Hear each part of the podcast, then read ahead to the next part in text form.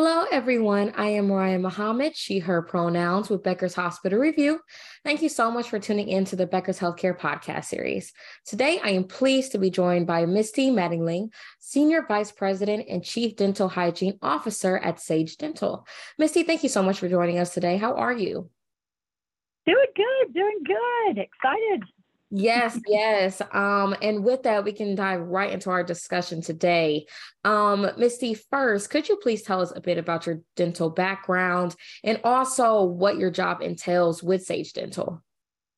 Yeah, well, I think I have the coolest job ever. I get to lead an amazing team of hygienists, dental professionals um, at Sage and really get to impact, you know, the care of patients across over 100 locations and really, you know, create the education, um, all of you know our training, uh, product selection, mentoring. Um, I really get to do a lot of um, different things, and then also I get to lead a team of regional hygiene trainers uh, as well, and they get out and they work with the hygienists um, individually in their locations and help them with anything. It's just a really cool concept that we have here at Sage. You know, we really help support everybody in the field and really want them to be successful and provide the best care to our patients.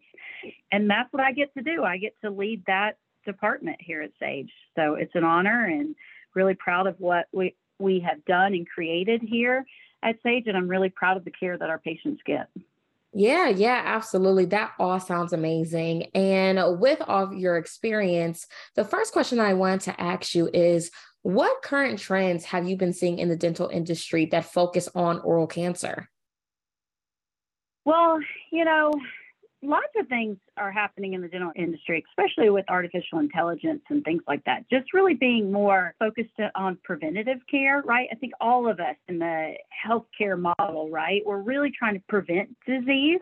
And so what we've really seen is really these different technologies that are mm. coming out that help identify oral lesions at their earliest sites, right? Because traditionally, as a clinician, I don't really see oral cancer until it's an actual lesion, usually, right?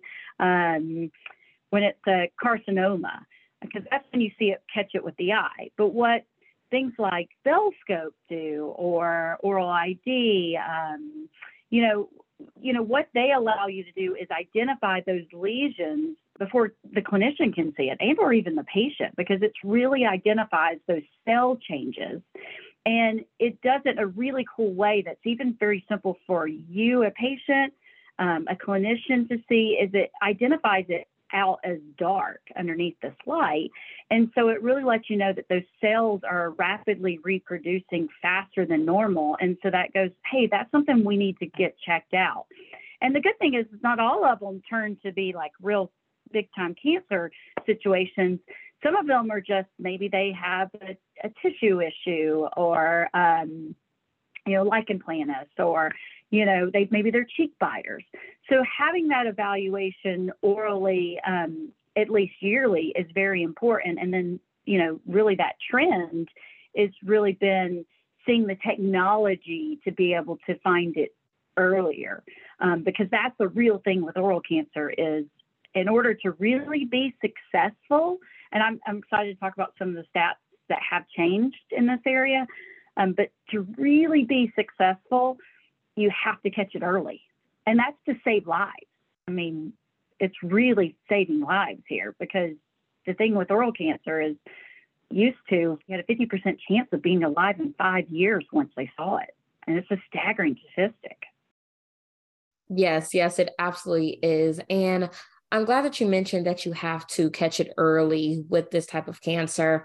And because the next thing that I want to ask you is for me and for our listeners, do you have any helpful advice on preventing oral cancer?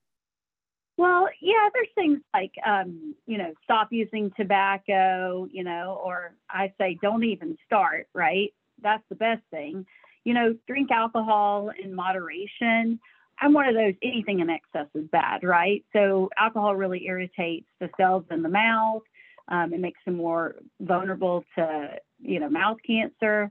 Um, avoid excessive sun exposure, you know, especially for the lips. That's definitely an area. Or another area that I often see in the dental chair that people don't even ever realize is the tops of the ears. Um, I myself clinically had a basal cell carcinoma that I found on a patient that I literally was just, you know, doing my head neck assessment, um, which I traditionally do part of my dental exam. Um, and so I literally was just checking out his ears and kind of filling his nodule, you know, around his glands. And I was like, wow, like we need to get that checked out. And sure enough, it, it didn't turn into something. So it's really even that as well. Make sure you see your dentist regularly. Um, at least once a year, you should have, even if you're not using advanced technology, dental professionals um, and patients should be doing an exam. You know, patients should do self exams. I think those are there are really some key things as far as helping prevent oral cancer. And then the other thing that a lot of people forget about, and and it really it has to do with um, HPV. HPV now is the leading cause of oral cancer. So used to we used to think, oh, it's, you know, it's all about risk factors, right? Um, you know, they either drink or they use tobacco and things like that. But what we're seeing really with oral cancer now is that it's not just that you know that person who's been a smoker and a drinker for 30 years right we're seeing it in young individuals and that has to do with you know the hpv virus um, which there's lots of things out there where you can get vaccinated now for the hpv but the issue is is that there's so many strands of hpv that you know that's the bigger issue. So when you vaccinate you vaccinate for all 300 so they they just kind of do for the main ones. So, you know, the main thing is being mindful and being sure that you're getting evaluated and checked out by your dentist because with HPV, it is viral. And so then that virus causes oral cancer. It's one of the leading causes of oral cancer today in 18 to 35 year olds. So, and I honestly, we had a. Uh, I used to work at another dental office, another practice. Um, and we had a patient that was 18 years old that ended up with a lesion just past where they had their wisdom teeth extracted. Um, that was an oral cancer, and she had to have that removed. So, really, honestly, and truly, anybody 18 and older, we should be looking and checking to make sure. And because of HPV and how common it is, they now say like 80 to 85% of the population has um, an HPV virus, especially in our older, like in my age group, um, and older baby boomers.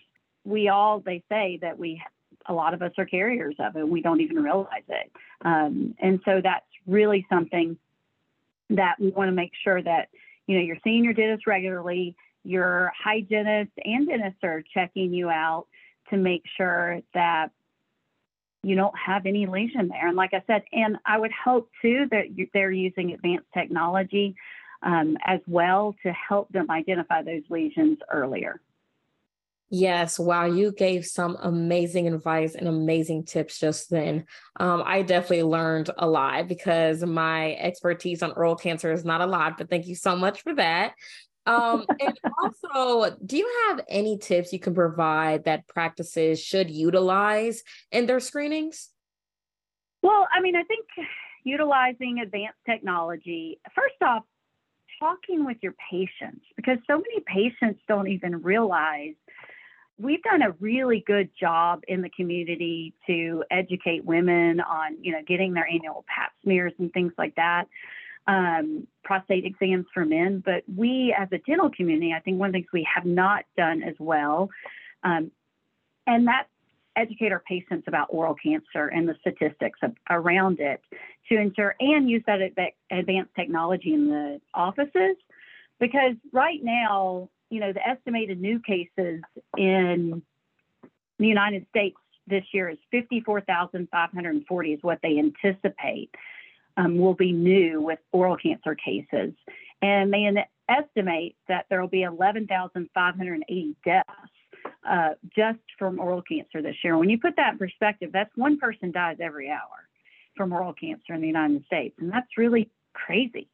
And then at that, a five year survival rate, and this is what I want to say that I, am proud because the use, and I want to say kudos to the dental offices out there that are doing oral cancer screenings, you know, at least once a year on your patients, because this is so impressive. I'm so proud to say that we've increased this. The five year survival rate for oral cancer used to be, um, I would say, two years ago, 50% chance of being alive in five years, right? 50% chance of being alive in five years if you're diagnosed with oral cancer.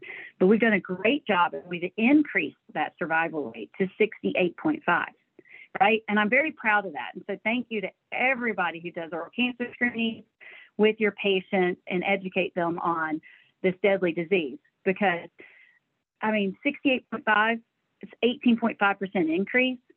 It's not like 100% not, you know, where I want it to be, but I know that we can if we all focus in on it and talk with our patients and educate them on because it's a big impact, you know, um, that we can make. And like I say, I tell my team all the time, guys, what we do for our patients is bigger than us um, because our patients go out and they have loved ones and they have, you know, um, others that look up to them. They're a family member. And so it's, for me, it really is saving that life. And it starts with that oral cancer screening. So, like, kudos to all of you. I think that's a big win for dentistry to see this increase, and it's a big win for for medicine. Um, I think the other thing is that, you know, because oral cancer has been one of those cancers that we haven't seen a decrease in um, for the last 20 years.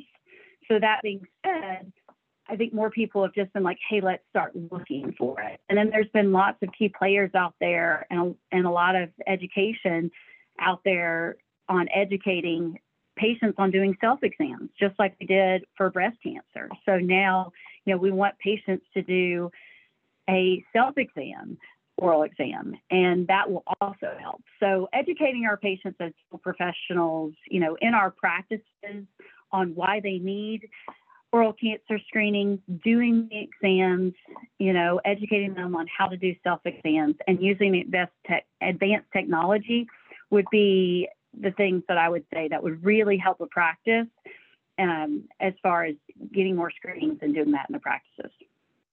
Yes, thank you so much for that insight. Those were staggering statistics that you shared. Uh, and before I let you go, do you have any closing thoughts for our listeners? Well, like I said, I just I am so proud to be at Sage where I can, you know, we utilize advanced technology, we're saving lives, we're looking for oral cancer, we want to impact change in this industry. You know, a few years ago there was an article written that said only 25% of dental professionals look for oral cancer. So that's why I'm going to tell you that that statistic. I'm so proud of that increase. And I just want to say, keep doing that. To everybody who's listening, you know, be sure that in your practices that you're looking for oral cancer. You know, check out the different technologies that are out there that'll help this with your patients. You know, we have a real ability to impact change in our industry, to impact change in the healthcare of those that we serve um, and those that we love. And so I think it's really important that we talk about oral cancer, we talk about, you know, HPV virus. Um, we stay educated ourselves as professionals and we raise that bar, you know, as healthcare providers and continue to just push forward and look for continue to look for oral cancer because we can really have a big impact. It just really begins with looking and talking about it. And I'm just so excited about Oral Cancer Month and what we're doing at SAGE. You know, we make it really fun for our patients. Um, that's another thing that you could do as well. Um, we get stickers that says, you know, I got screened. Um, you know, you go get your oral cancer screening, you know, kind of like when you go vote. We do that. We take selfies with their patients. We really just want to really highlight it and make it fun. Um, so so people take the time and just stop for a second and ensure that their loved ones are all getting oral cancer screenings because um, we save one life. I mean, I tell you what, it changes my perspective on life. And so I'm just really, really proud of what we're doing and the impact that all of our providers are doing and all of you out there. So that's really it for me. Like I said, I'm super excited about Oral Cancer Month and the new stats that are coming out and about it because more people are looking. And so I'm just so proud that I get to to lead, be a leader in this industry and help encourage more to do so. Yes, absolutely. That all sounds so amazing. And thank you so much for final thoughts. Um, and thank you so much for joining us on the podcast today. It has been a pleasure speaking with you. And I'd also like to thank our podcast sponsor, Sage Dental. You can tune into more podcasts from Becker's Healthcare by visiting our podcast page at beckerspodcast.com. Thank you again, Misty. Thank you.